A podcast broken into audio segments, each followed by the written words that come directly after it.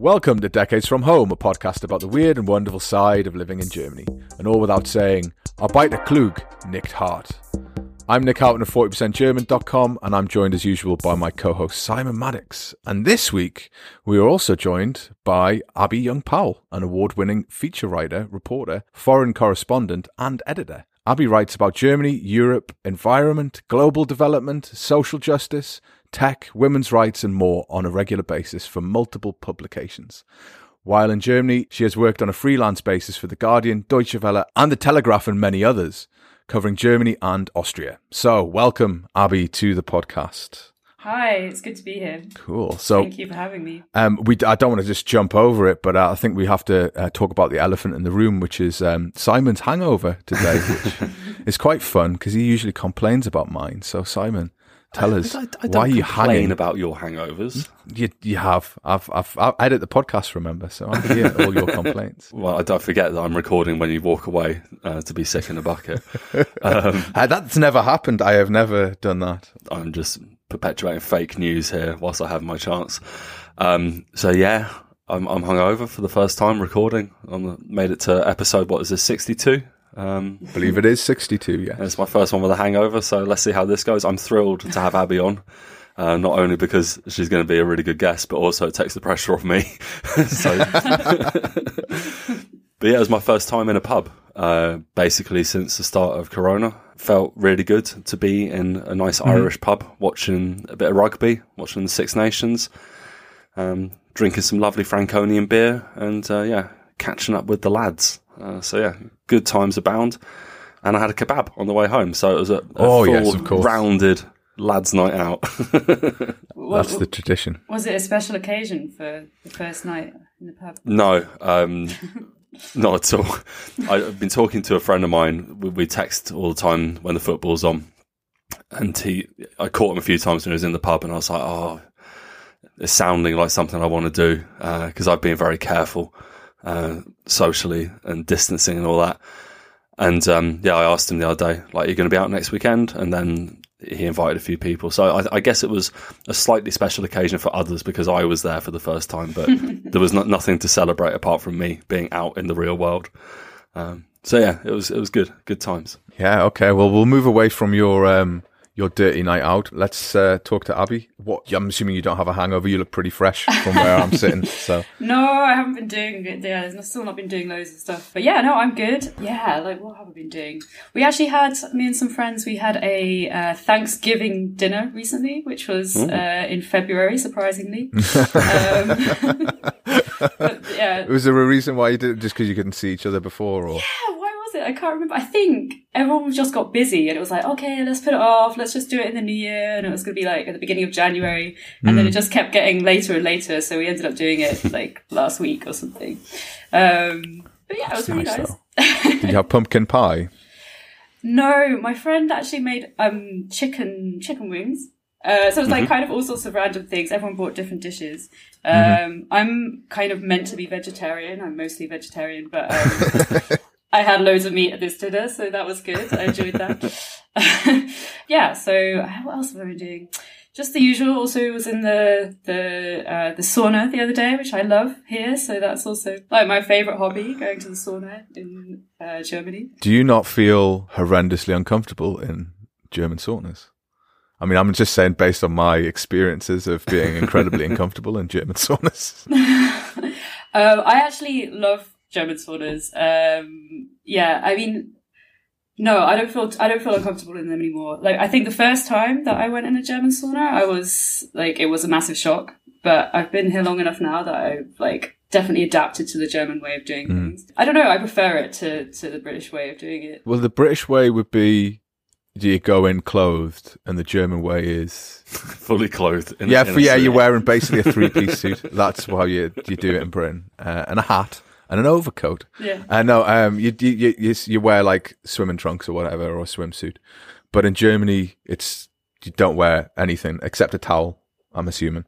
Yeah, basically, basically, and they're really strict about it. So it's like, um, yeah, it's textile free, no swimsuit or trunks or anything, just a towel. I'm already getting anxious just you talking about it. I'm already yeah. mad, like, oh. um, and if you go in in something, they will literally kick you out. Like you, you'll be the, you'll be the one that's stared at because you'll be like, why is this person wearing clothes in the store? That's ridiculous. Oh, I don't like this at all.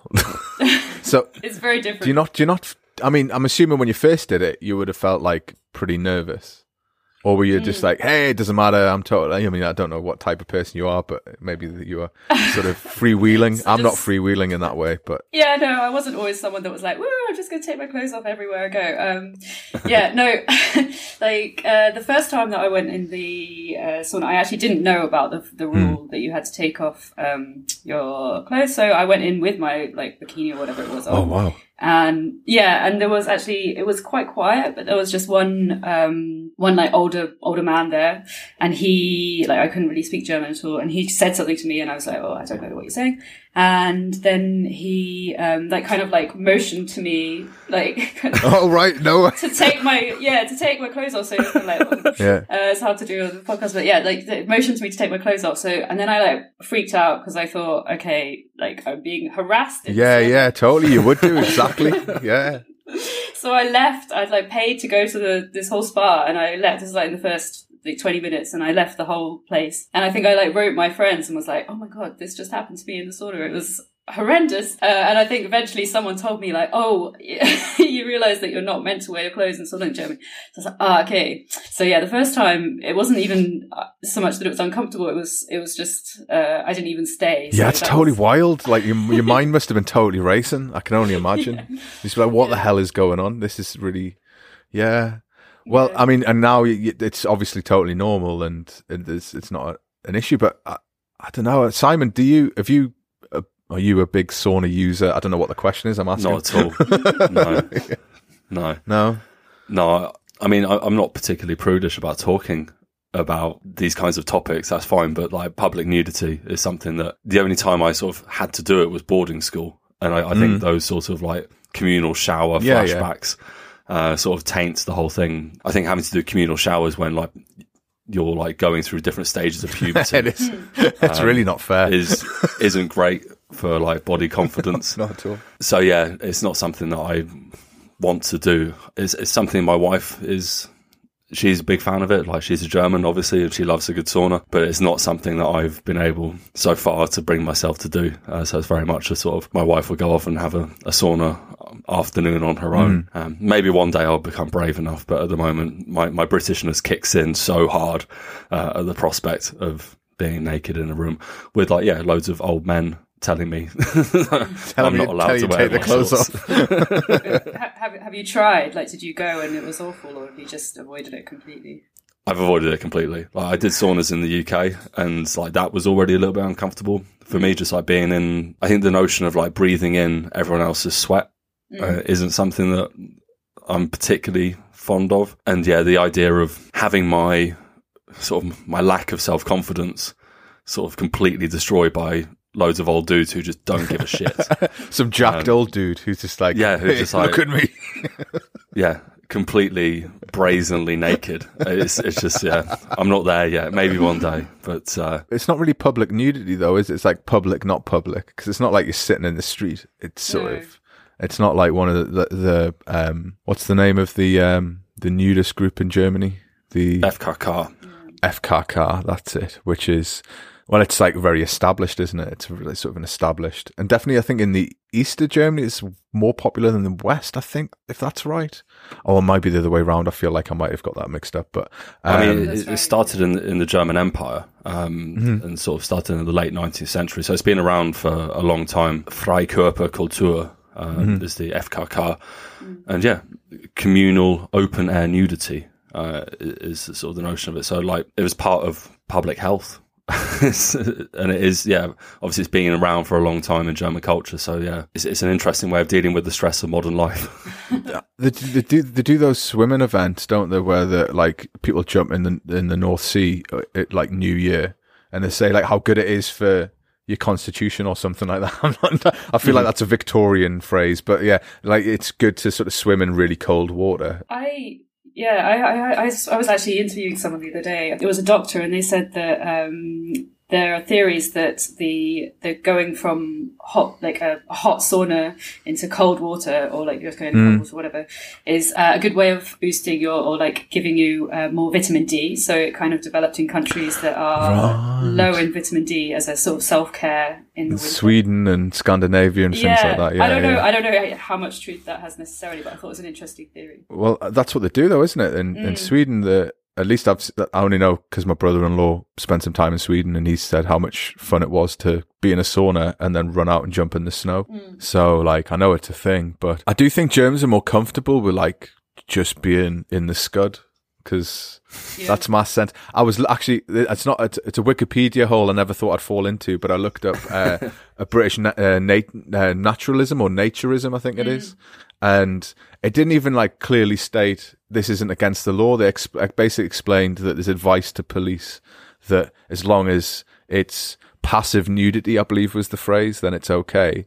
But um, aggressive nudity was obviously um, prohibited. Aggressive nudity? Yeah, yeah, I think what that's the phrasing. Nudity, wow. Well, I can like sort of jumping out of a bush and going, look at this, way! Like, I'd imagine that would be the uh, yeah. the definition. But but they didn't say, oh, it's legal. And, and actually, the naturists have had to fight to get their rights recognised to walk around in the nude. And it's funny because it doesn't seem like that's even an issue necessarily. It's like, oh, people are in the um, F K K mm. and that's their hobby and that's fine. And if you want to go to a nude sauna, that's okay. It just seems people are more body confident, I guess. Yeah, I think it's more in the just general consciousness or where people are brought up. Like, I guess mm. there's there's more F K K everywhere. It's not just the saunas. You also have sections mm. at lakes or yeah. um, swimming pools have sometimes like certain hours where it's uh, F K K.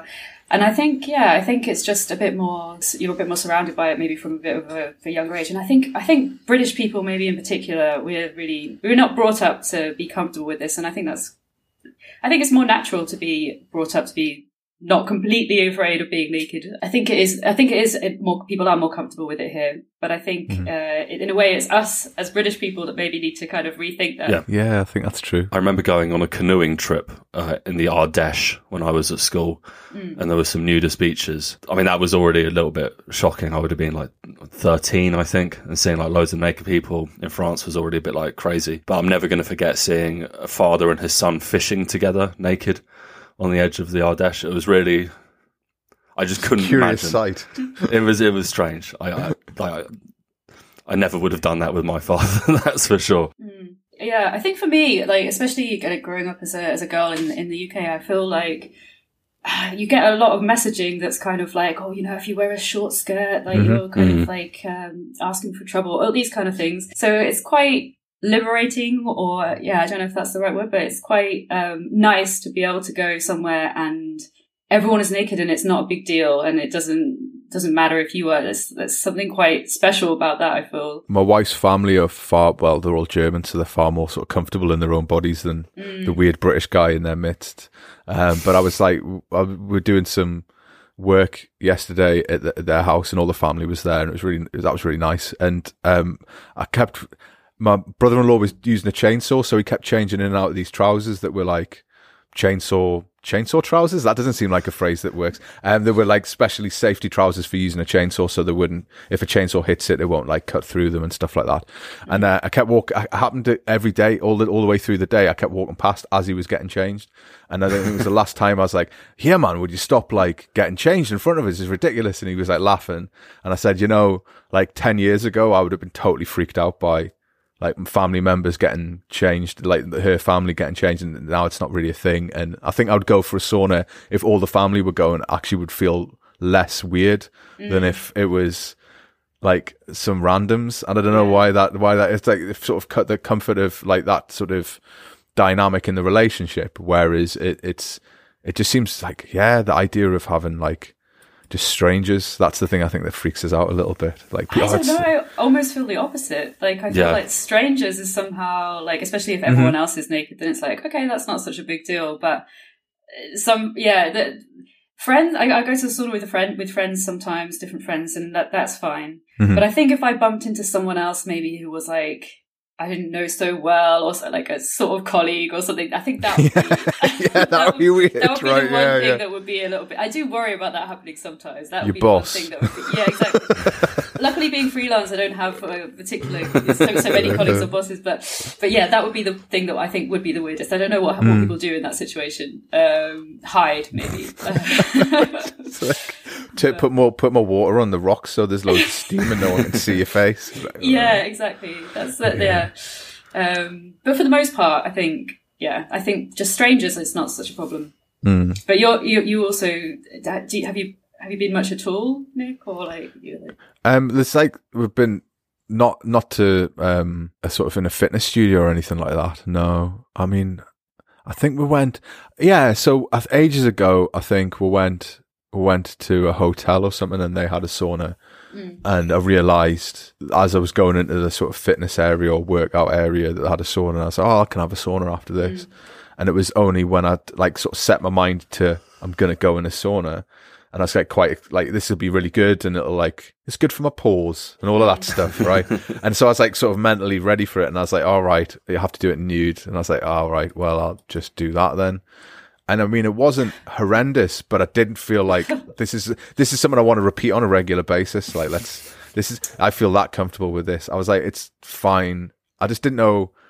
I I didn't know like the etiquette, and I felt like if I I didn't want to look at anything, so you're just sort of looking yeah. at the floor. And I was like, if I catch someone's eye, like I don't definitely don't want that to happen. And I was like, so just sort of, I maybe looked really weird. I guess like quite furtive, like, so, looking around. Yeah, yeah. But um, I mean, it was fine. Ultimately, it's fine. Like you just be an adult about it. But there's a part of my brain that's like, nah. I think it really does go against the way we've just like been talking about. Mm-hmm. I've had, I was speaking to a friend about this at some point recently, and she's uh, she's also British, and she said that she, for her fortieth birthday, had a lot of friends come over from Manchester, and she decided she was going to organise a lot of nice things for people to do. So it was like, yeah, we'll go to this mm. place, and we'll go for a nice dinner here. And then she was like, and I'll organise a trip to Bali, a really nice spa, because that's a really nice thing to do on a Sunday. And she said no one turned up for no one turned up for the spa part because they all. Wow. Just thought it sounded horrific and they couldn't possibly, they couldn't do it at all. So, mm. so I think it was like her and one other person went to the spa and she was like, this is the nicest part, guys. This is so good. You're missing out. I don't know. Maybe it's like the ranges of, of integration. Mm. Maybe it's mm. like a stage that you need to get to. It's like, you can just deal with this and it's not a problem. But I don't think I'm, ne- I'm like, if I came across a group of people who were like uh, nudists, I don't mm. think I'd be that weirded out by it. Not, I think I probably would have been when I first moved. Or first came here. It's like one of those things that I've just put in a category of German things that people like that I don't really like that much and probably will try to avoid. Kind of like um, CELTA or like one of these like horrendous sort of um, foreign sort of clubs that they have or like the various other things. Driving two hundred kilometers an hour on the Autobahn, that's in the box too, so... Yeah, it could be a big category, I feel. yeah, no, yeah. I'm just not going to eat offal, that kind of stuff. Yeah. So, Abby, we had an ulterior motive, I guess, for bringing you on to the podcast. Fair enough. Yeah, you're very experienced. Um, uh, you're a very experienced freelancer, and it's a topic that comes up a lot, certainly for people coming to Germany, asking questions about like employment. And some people come with jobs, and some people come looking for work. So, I thought maybe um, we could ask you a few questions about your experiences, and we'll also get Simon to add some Bavarian colour to the conversation. Go for it. I guess the first question I'd ask is, why might someone want to become a freelancer? Well, different people will have different reasons. There are lots of great things about freelancing. For me personally, I guess I can speak for, for myself. It's been great to be able to work for different places, to work on different types of projects, to have a bit more control uh, over what you're doing sometimes. Mm-hmm. And yeah, to work from different places. Yeah, there, there are there are a lot of different things that are good. It also can be challenging. That's not that's not to say it's not challenging. For me, I first actually went freelance uh, completely accidentally, so it was uh, less a comp- sort of organized decision. Yeah, it was more. It was when I Uh, so I, I, I moved to Germany and I um, applied for a fellowship and also a job. I, I got offered them both, which was great. Um, and I decided to go for the job, which was mm-hmm. more, I thought it would be more um, secure and more stable. And then that fell through right at the last minute. Oh, no, no way. Berlin, oh, so. what? So, so I'd been in Berlin for a, a week, uh, just sort of really blowing through my money and being like, oh, I'm going to start work in another week and I just have fun. Uh, and then, yeah, suddenly I felt, found out that it had fallen through. So I called the fellowship back up and asked, oh, can I come back on the fellowship? Um, because, you know, and they were like, no, no, not anymore. You've oh, turned no. down already. That's so. So, yeah, so suddenly I was in a foreign country and I'd quit my job and left and I didn't have a job. So that was, that was how I went freelance. Whoa. It's like totally having the safety net totally just like pulled away from you.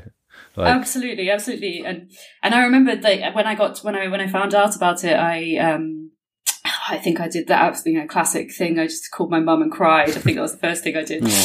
Um, but after that, I, I spoke to some friends who were also journalists. And I remember one of them saying to me, she's very wise and she always has uh, good advice. And she said to me, I think this could be actually something that's for the best. Like, mm-hmm. you know, you've talked about maybe wanting to be freelance at times before, but sometimes it takes a bit of bravery to actually yeah, yeah, yeah, go totally. freelance. Maybe I wasn't actually brave enough to do that. So, mm-hmm. um, so yeah. And, and, but the main thing is that I haven't had any regrets since then. So I think she was right. It was it was uh, for the best because, yeah, there are lots of great things about being freelance, working on your own schedule, kind of working different projects that you wouldn't have the chance to do otherwise for different places and traveling more, these kind of things. And it's, it's obviously very challenging as well at times. So I wouldn't, wouldn't, wouldn't gloss over that, but it, it can be great. It's interesting you said sort of you were sort of thrown into it almost because mm. of circumstances, because I think it's not necessarily what people would, would always sort of directly choose because if, because it sounds really challenging. It's something that I, I worked with a lot of freelancers, but it's not something I've ever done because I think,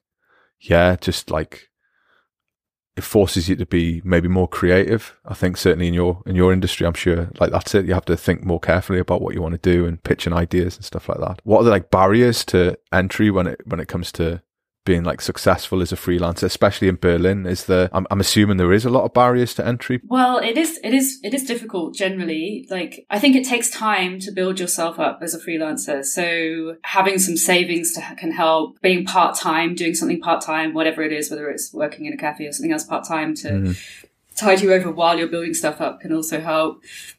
I think initially, the barriers can be that it's just hard to hard to get people to take your pictures. It's it's hard to get your name out there. It's hard to kind of get established. And I think I think in a way, there's almost no shortcut except to take time to you know to keep doing things and pushing at it a mm. little bit. Um, in, in Berlin specifically, I think that you're a little bit out of work. Like, I, I guess if you're writing in English for, say, British publications or American publications, they're going to have their correspondence here. So there's already a lot covered for mm-hmm. by their staff people. And there's probably te- generally taking less maybe from Berlin. So that can be another barrier, perhaps. Um, I don't, I don't know what you, what you found, Simon. So. Obviously, I, I've, I've worked in a very different industry. Mm. I, I came here as an English teacher. Um, which is obviously a very common thing for British people to do uh, when they come over to Germany, is you get a, a TEFL course or a CELTA, mm-hmm. and then you're able to use the fact that you're a native speaker to your advantage. And I think especially in teaching English, it's really unusual to find jobs that are full-time with benefits. Um, obviously, Nick mentions that he's never freelanced because he, he was a lucky boy and found a company that was willing to give him a proper contract. It took me, I think, seven years of freelancing before I got an offer mm. um, from the university I was working at uh, to take on a department.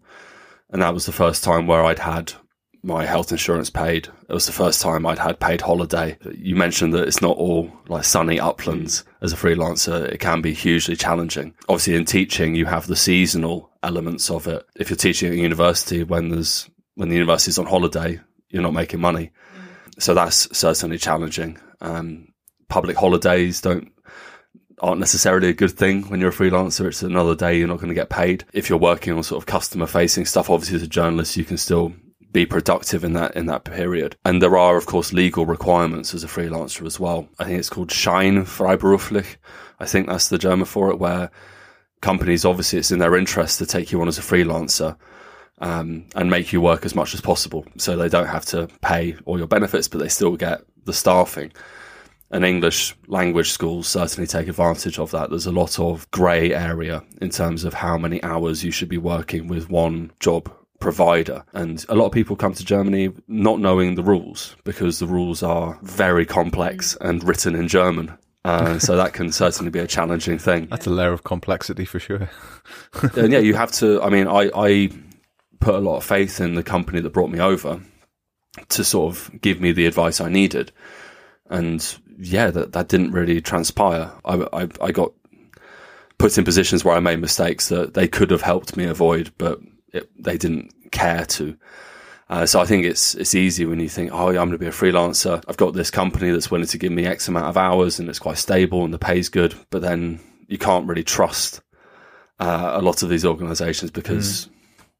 you aren't an asset to them in the same way as if you were a full-time contracted employee. So, yeah, I mean, I'm, I've spent the last couple of years trying to find something full-time mm. so that I can have the security, uh, to use the, the, the German Stichwort, like, yeah, to have my insurance paid, to not have to worry about holidays and things like that would be very, very nice. So hopefully one day that will transpire again. Yeah, uh, yeah that's, I think that is one of the, that is the thing with freelancing. That's, that's the thing. It's the lack of financial security or knowing when you're going to get paid can sometimes, well, often is difficult. Um, in, in journalism, you mm. often get, um, like, there is um, pay on publication. So uh, when something is published, yeah. then, then, you're, then you're paid for it.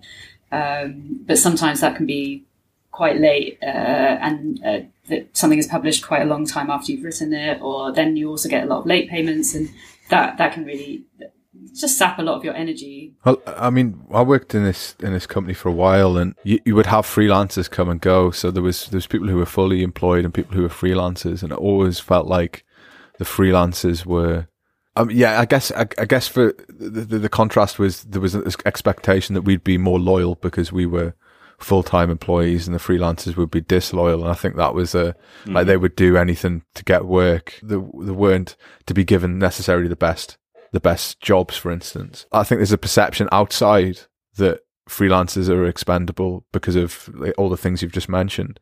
But I think there's a It really is a, a thought process for bosses that they're like, well, this person can do this this job or that job, especially within the English teaching. Mm. I'm not sure if it's the same within journalism. Obviously, I think there's there's there's an insecurity in, in what you said of like when you get paid and mm. and how it works and, and, and late payments and things mm. like that. Yeah, yeah. I guess I guess with journalism, you're working on a commission by commission basis often, so mm-hmm. it's per mm-hmm. article, per feature. So you're fairly secure in terms of that you're going to do this feature because that's been commissioned. Um, yeah. But yeah, always getting a lot of regular commissions, that can be challenging. And then the payment thing also makes it, that, that that's that's quite um, difficult for a lot of people. But yeah, I mean, it, it's it's it's it's also it's also can be really great. So it's not all negative. But yeah, the, the, it's hard to hard to dismiss the financial insecurity when freelancing, I think. Especially as a foreigner, when it comes to like chasing payments. Yeah. Uh, it can be very, very challenging because there are, again, there are companies that know that you're not necessarily going to pony up a few thousand for a lawyer to actively chase things. And so there can be a lot of umming and ahhing about paying you on time. And of course, that's hugely stressful if you're, if you've got a couple of grand that you know you should have already, and then you're having to email and chase personally. Um, you don't have an accounting department to run these things for you. It's, it's it can be very, very demoralizing. Yeah.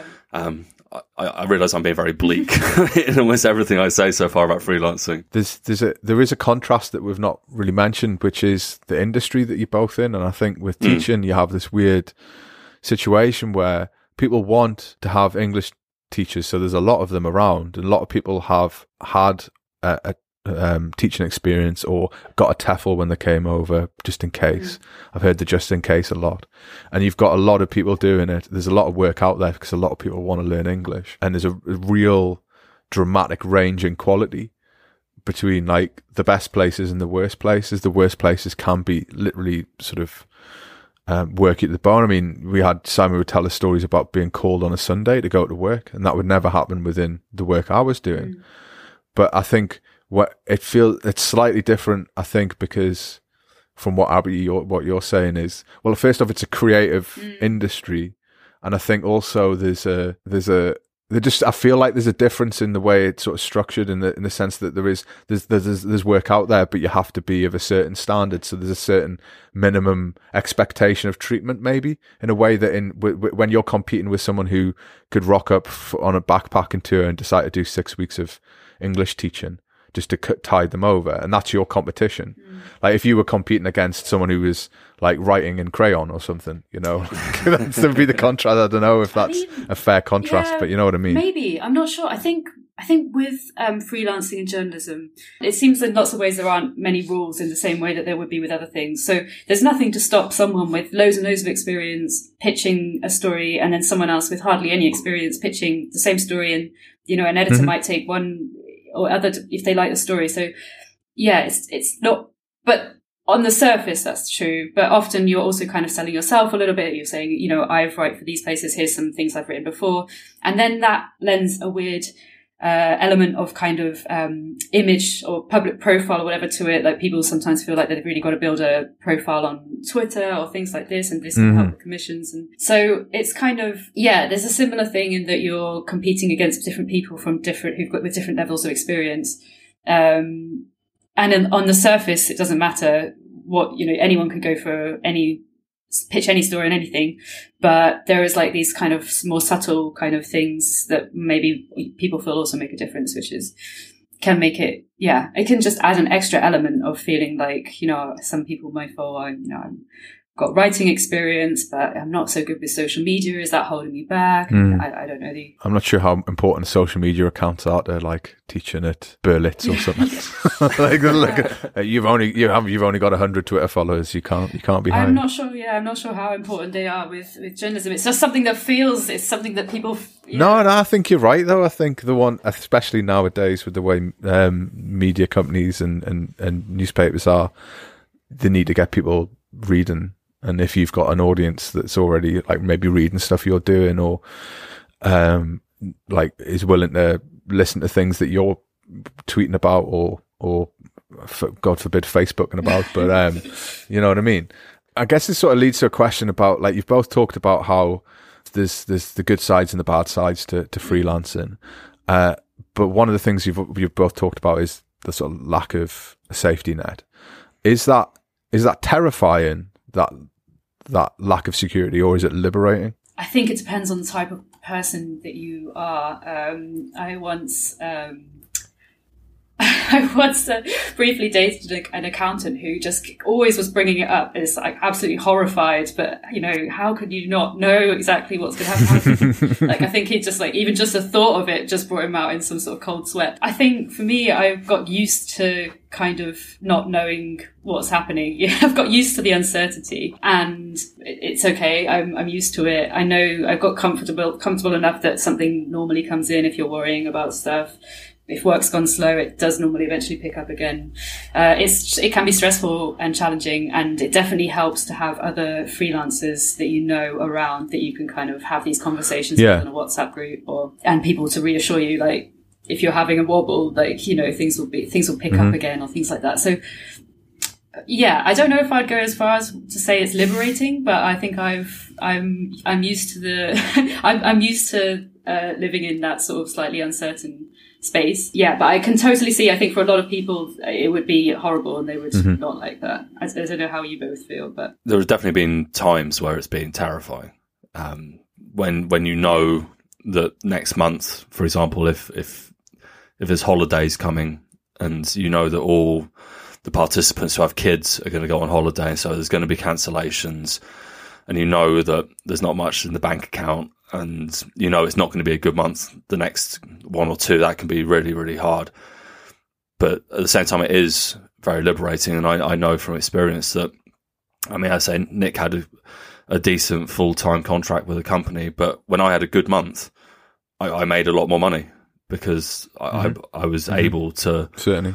to take a lot more on, whereas Nick was limited by what his company allowed him to do. So yeah, there were a few months where I made really, really good money as a teacher, and that was fantastic, and I, I felt like I was flying high. I, I can't ever say that I made really good money being an English teacher. Yeah, it, it is possible. I mean, I mean, Nick's mentioned Berlitz, and if you're doing English teaching at Berlitz, then you're not you're never going to make great money.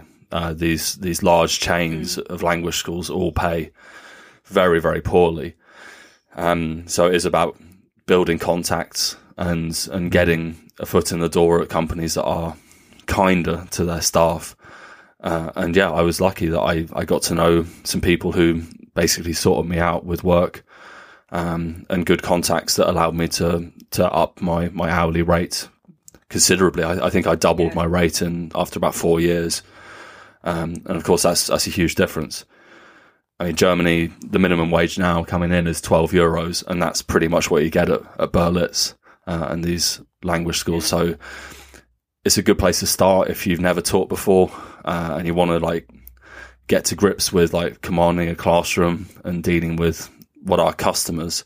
But yeah, it's, it's not it's not really enough. I, I would I would say for, for, for journalists and for me, the the um, it's it makes a huge difference if you can get a side gig or a gig that's kind of um, regular, so you know that you've got some security, and then the rest you can work out on site on top of it.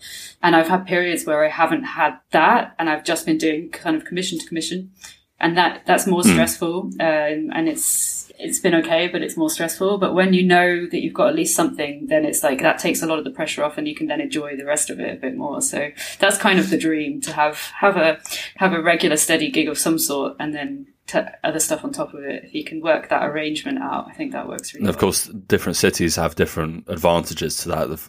In Berlin, you have a lot more yeah. opportunity as someone who mm. maybe doesn't speak much German. Like, there is work available, and you can, as I say, get a job in a cafe or something um, yeah. to help sort of pad the account a bit. And I, I found down in where I live in N- Nuremberg and Bayern, you have pubs Uh, where you can work as as a, as a non-German speaker. But apart from that, it's actually quite challenging. Uh, so I think that is something to consider. And obviously the majority of people who leave the U K for Germany do end up in Berlin. So that does have a sort of a different set of advantages, I think, when you're starting off as a freelancer. I would have thought Berlin's the right place, especially if you, you're writing. I mean, first off, it's, it's a big city. There's a lot of um, input.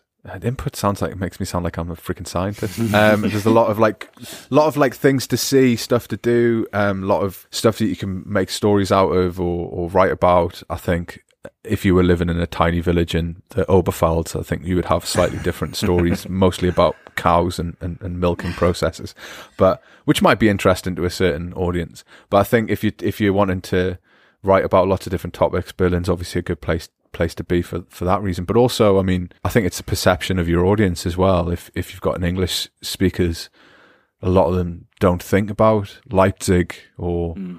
um, Augsburg, for instance, where I live. They're not thinking, oh, like these are either places that they that they want to hear sort of a, a, a tagline with like Berlin in it. You know, Berlin's definitely got more um, currency with those audiences, I would have thought. Yeah, or Frankfurt or Munich. Like, yeah. Well, no, I was just going to say that I think for um, for journalism, it, that can be a good thing and also a bad thing, because there is already a lot of other writers and journalists in Berlin. Um, that Berlin is already quite covered quite well.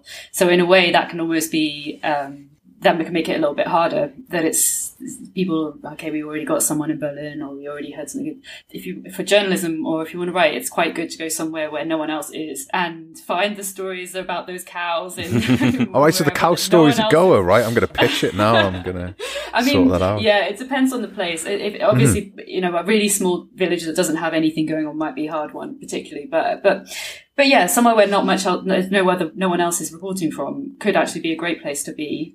Um, but what I would say that Berlin is great for, if you're if you're going as a as a kind of freelancer or creative or or whatever, is uh, it's just got a great kind of community of people mm. doing similar things, and and um, and that makes a huge difference. Like what we've said already with the sort of some of the challenges with this kind of thing. If you've if you've got other people around who have like maybe a similar lifestyle or um, just get it, and that that makes a huge difference. And I feel the city itself is a bit more kind of almost geared towards that. Mm. Compared with London, for example, I found London, just as a small example, uh, before before COVID, uh, when it was easy to just go to cinema, um, at the last minute, I would quite often just go in the afternoon by myself uh, if I suddenly met a deadline on something. In Berlin, I'd do that, and um, there'll be lots of other people there just by themselves in the afternoon, or a few people.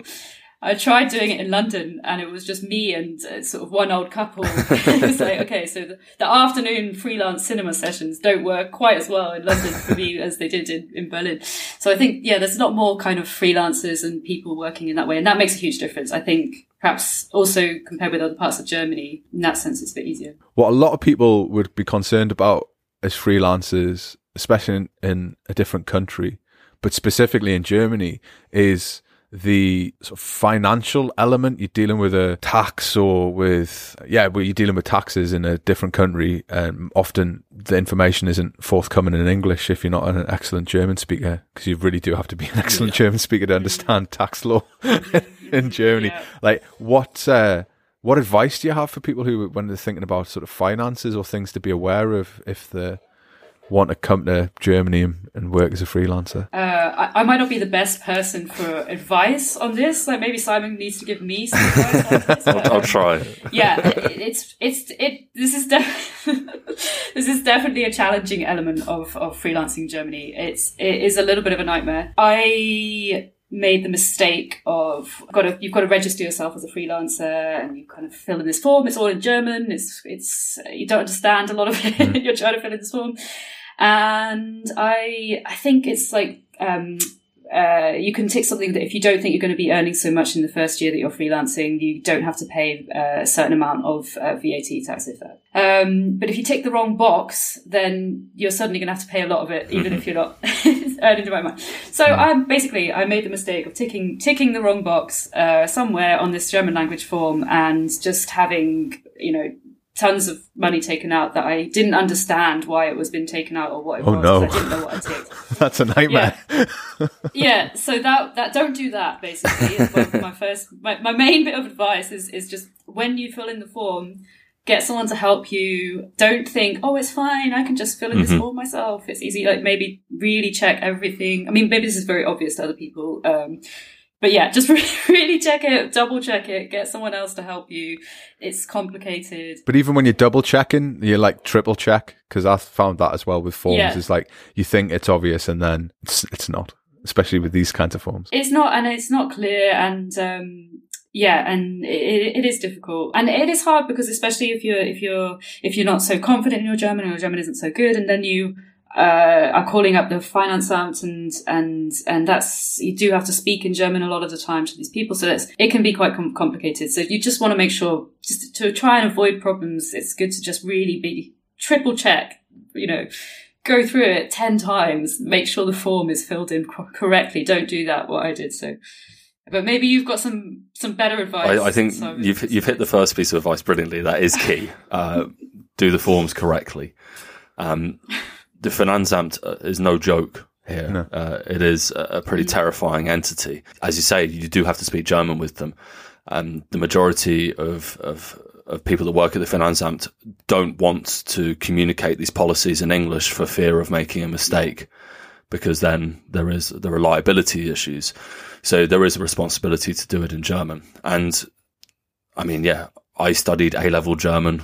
Uh, I've got a long history in this country. When I first moved here, I was completely at sea. I had no hope of understanding this. And Google Translate or any translation engine is not enough uh, to deal with the language connected to taxes in Germany. The main advice is absolutely you have to do the registration and anything with a native speaker and ideally someone that has a background. It will make a huge difference. And I... I Almost every freelancer I know has made a mistake with a Finanzamt that costs thousands at one point. Uh, I certainly got hit with a bill for, I think, three grand after a few years here, where I was like, I cannot pay this at all. This, I am completely screwed. Mm. And they have a lot of reach as well. So they can, they can basically take hold of your bank account uh, and they limit it. I think at the time I was limited to a thousand euros a month is what I could take out of my own account, and everything else went to paying off my bill with the Finanzamt. And if you're a freelancer alone in the country without a support network, without savings, that is a really shitty state of affairs. Uh, so it is absolutely worth getting a tax advisor. Um, it's not cheap, naturally. I think generally for my wife and I to do our, uh, our taxes is about five hundred euros to have them done professionally, but it is worth it. because there are lots of things you can take advantage of as a freelancer. Loads of loopholes, yeah. In, Loads in of your, loopholes and things report, you can yeah. claim against. So having a, an office at home gives a lot of extra um, tax back. W- um, work clothes, things like that. Yeah, like if you wear clothes to work, then you can claim that back. Yeah, or... your stationery, uh, yeah. all sorts of things. So it is, it's really, really key, especially at the start, to do that. And once you've done it once, then you have a much better footing, and you know you're not going to get hit with a big bill later on. So that's really key. Um, so, I mean, in terms of tips and advice for freelancers, I, I had a little look around, and I found an article from accountable dot d e. Um, we'll link the account in, in the in the description of the podcast. Uh, so I just have the, the nine tips they give for the self-employed. The first thing they say is make sure you do everything right from the start, which is, is very true, but it's not very helpful. Um, but yeah, it does. That is right. If you do everything right from the start, life is going to be better. Um, number two, use the deductibility of business expenses. It's huge. It will save you a lot as a freelancer. Uh, three, deduct the costs from your home office. Um, at the moment as well, there's uh, there's increased payback because of increased energy use at home for people being yeah. in home office. So you are getting more tax back for that. Um, number four, don't forget to deduct your work equipment, as we've already mentioned. Uh, number five, again, another really helpful one here. Educate yourself and save taxes. uh, so thanks, accountable dot d e. Um, number six, reduce taxes with per diems. Uh, seven, save taxes when on business travel and in restaurants. Uh, again, that's not something you're going to know as a foreigner who's sort of starting off. So that is key to get this advice. Uh, number eight is pay attention to tax prepayments. Um, this is something that you will have to do, and you kind of think, oh, I've paid off my tax. And then at the end of the year, you get a big bill and it's like, oh shit, my tax prepayments weren't high enough comp- from what I was going to earn. And number nine, another helpful one, prepare for the future today. Uh, so, I feel like three of those were like just life advice. yeah, it very, it very much is very zen of accountable dot d e. Um, but the article that we'll, we'll pin does have a lot more information and examples of things you can do. Uh, so if you are a freelancer uh, out there, uh, check it out. Um, also, I don't know, I, I, I there is at least one organisation which you can join up as a freelancer, and they take care of, like, you're part of, like, they, they, they sort of technically kind of employ you, even though you're a freelancer and you're not actually employed mm-hmm. by them. So they basically take care of all of the, these, uh, sort of tax and healthcare and financial elements for it. All right. But, so that can be helpful if you really, really want to have, and invoicing, I think they also take care of. So that can be helpful if you really just want to get rid of all of this stress. But I think the problem is they probably do take quite a, Uh, you know, a cut. Yeah, I think any you, you're gonna have to pay for advice. Like, it's there's no chance. I think the idea of getting a tax advisor, like the the Geordie part of my brain's like, ooh, you got a tax advisor, oh, I see. Like, ooh, fancy, you know. Like, but actually, I mean, it's it's so common here. Like, I know just in the circle of people that I know, I know at least six tax advisors, which is a terrible thing to admit, but it's just kind of normal. Like, your neighbours are going to be tax advisors. I mean, it, it is a different. It's a different standard here in Germany. Like, yeah, yeah. Tax law is so complex and ever changing that to have a tax advisor who is good at their job and is at, at the bleeding edge of change will, will save you money. It's not just something that might be good. Uh, it is absolutely the right thing to do. Um, mm. The other thing to uh, to note as well, uh, if you're on social media, you'll see a lot of adverts uh, for companies that will do your tax. And they'll do it in English, and you'll be done in ten minutes. So I've not seen one of them that supports freelancers. Um, th- all these companies are set up to quickly do pay slips from a, from an employer in a very sort of standard way. Uh, so don't just think if you're a freelancer, oh, I've seen an advert for that, I'll use that when the time comes. They they probably won't support freelance uh, payments there. So it is really worth the money. It's not ideal Uh, to pay for a tax advisor, and as Nick said, you can feel maybe a little bit hoity-toity uh, doing so, but it will it, it will be worth it. Yeah. Absolutely will be. It, it is a little frustrating sometimes when some of the some things are not catered towards uh, freelancers or make things a lot harder for freelancers. Mm-hmm. I, I I really do wish that was something that changed, because so many people are freelance now, and in lots of ways, I know we've talked about the financial insecurity, but actually once you're an established freelancer, in lots of ways it can be almost more secure that you're not going to get fired from one place if you've got, you know, five different mm-hmm. people that Absolutely. You're working with.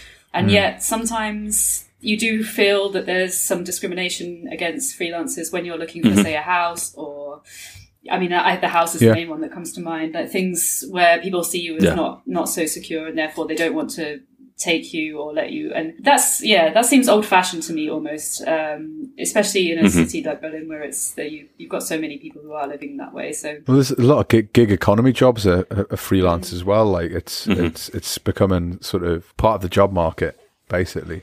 Is and, and but I, I think you're right. I think my, my wife always talks about how oh, I've never had to worry about getting a, a house. Like she was saying that before we bought this place, and I was like, well, no, because you're a gymnasium teacher, you work yeah. for the state, like mm-hmm. you're like the preferred yeah. person. It's like, oh, you've got a job for life. All right, yeah, of course we're gonna rent you this apartment or sell you this thing.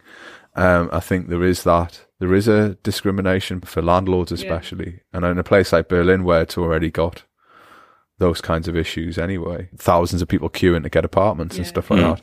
Like it can be, it can be a real, a real kicker. But I think masking zero hour contracts as being a freelancer oh, yeah. is mm. also not, it's really, it's really shit. Yeah. I think at least in England, they're a lot more candid about that. Um, but you see a lot of these zero hour contract companies like Gorillas or yeah Gorillas is a good minute, example yeah last minute uh, delivery things, they they sell it as if you're like taking control of your own destiny, whereas really you're just at the beck and call of a company that has no commitment to you whatsoever. And yeah, if if you're a foreigner in a new country, that is not a place that's comfortable to be in. And I, I think, yeah, mentioning like rent and getting an apartment, especially in Berlin, where I mean you just have to open Twitter and there will be mm. someone every day being like, I'm looking for an apartment. I've been looking for four months. I can't find anything. Can just retweet help. And that's that's really sad. It's really, really sad that the cut and thrust is so, so grisly up there. This might seem like a stupid thing to say, right? But as a person who's never, never freelanced, I do still think there's like a romantic quality to it. Do you not think? That's, that's like, so they're just, like, no, I mean, yeah, I mean, we talked about, and maybe it's an odd way to sort of draw the conversation to a close, but like we've talked about the, the facts of everything and, and, and the, the things that can go wrong, but there is a sense of like, like it's on you, isn't it? There's like, there's like an independent, that independent element where like you're, it's about you. If you are motivated or uh, you can be creative enough or you can push yourself enough, you can get a lot of things that you want within the, the job that you've chosen. And there's a, there's a lot of jobs that, that have the security, but not a lot of opportunity to progress or to improve or to achieve maybe a higher level of, like, again, this I might be really naive, Abby, so you can tell me, but like going from sort of like a, a sort of small website where you're writing stuff to maybe writing for the Guardian or the Telegraph or, or Deutsche Welle, like that's like, you can sit back and go, well, I did that.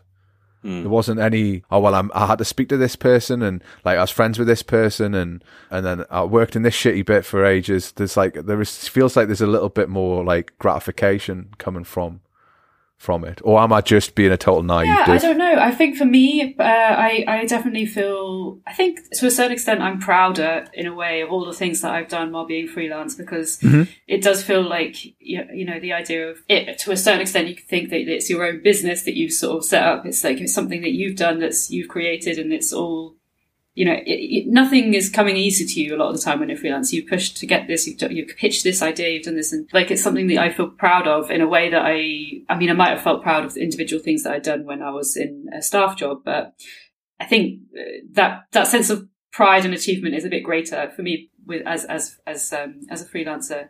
Uh, and also I heard someone once say that, um, since they had been freelance, they had felt that the highs have been higher and the lows had been lower. Mm-hmm. Um, and I don't know uh, if everyone would agree, but I felt for me that res- that resonated, because it's, it's it's almost quite emotional as well. You have challenges when you're really like, oh, what am I doing? No one's ever going to take my work again. And it's, you know, that the lows can feel lower because they feel, oh God, this is really, I'm really scared or something. But then once you suddenly get a commission for somewhere that you've not written for, that you've totally got off your own back, and then mm-hmm. it, you know that that's that's a real high. So it's, I think sometimes you can see a freelancer and think, wow, that, that looks great, they're their own boss and they're doing loads of different stuff, but yeah. you don't always see all of the hard work that's going on underneath it. But yeah, I, I think I think there's an element of, of, of what you say, of, of being able to feel proud about what you're doing. I, it would take a very special job for me to, to go full-time in a staff job again now. That says a lot, like, that does say a lot. Yeah, so, so I'm glad you've not shattered my romantic vision, but here comes Simon. I have a feeling he's going to yeah. he's gonna give yeah, it a kicking. One of the really nice things I, I found from being a freelancer over the years is obviously you work with a lot of people, a lot of companies that try and act as if they're your boss, and they'll talk to you as if you're a member of staff or treat you poorly.